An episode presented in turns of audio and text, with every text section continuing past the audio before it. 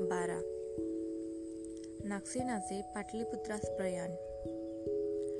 त्यानंतर आयुष्यमान असं गुप्त म्हणाले नागसेन आता तू पाटलीपुत्रात जा. पाटलीपुत्र शहरातील अशोकारामात आयुष्यमान धम्मरक्षित वास्तव्य करीत आहे. बनते येथून पाटलीपुत्र किती दूर आहे? शंभर योजन. बनते हे अंतर तर फार मोठ्या पल्ल्याचे आहे. आणि मध्यंतरी भिक्षा मिळणेही कठीण आहे. तेव्हा एवढा प्रवास पार करून तेथे मला कसे जाता येईल? नागसे जा वाटेत तुला काळी कमोचा भात. अनेक प्रकारची कढी व व्यंजने मिळतील. तू मुळीच घाबरू नकोस.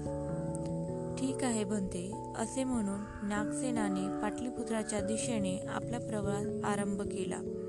त्याच वेळा पाटलीपुत्र येथे रहिवाशी एक व्यापारी पाचशे गाड्यांचा तांडा घेऊन पाटलीपुत्राच्या दिशेने चालत होता. थोड्या अंतराने मागून चालत येत असलेल्या नागसेनास त्याने दुरूनच पाहिले आणि गाड्या थांबवून त्यांची येण्याची वाट पाहू लागला व त्यांच्याजवळ जाऊन नागसेनास त्याने आदरपूर्वक प्रणाम केला आणि म्हणते आपण कुठे जात आहात? अशी विचारणा केली.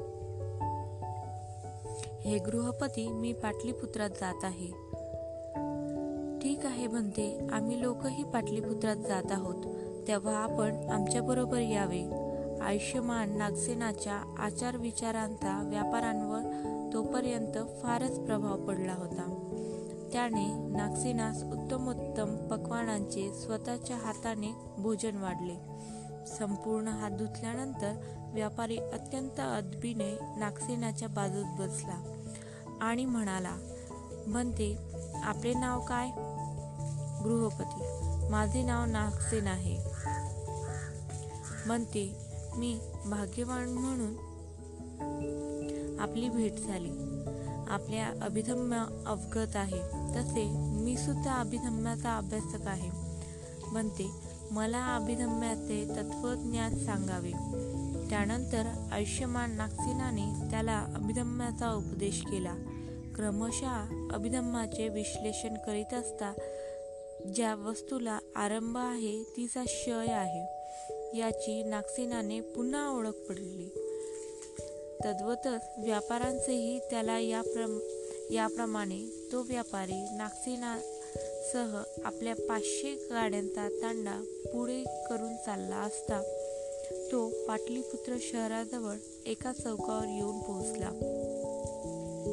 तेथे थांबून तो आयुष्यमान नागसेनास म्हणाला बनते हा आहे अशोकारामाचा मार्ग आणि सध्या मजपाशी सोळा हात लांबीचे व आठ हात रुंद असे लोकरीचे किमती वस्त्र आहेत.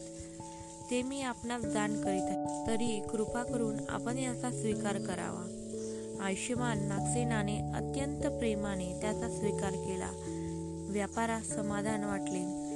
प्रीतियुक्त अंतकरण प्रमोदित झाले. तेव्हा प्रणाम व प्रदक्षिणा करून त्या व्यापाराने त्याचा निरोप घेतला. आयुष्यमान नागसेन अशोकाराम येथे धम्मरक्षिताकडे गेले व अभिवादन करून त्यांनी आपल्या येण्याचा हेतू सांगितला. खंड एक बारा नागसेनाच्या नागसेनाचे पाटलीपुत्रास प्रयाण. समाप्त.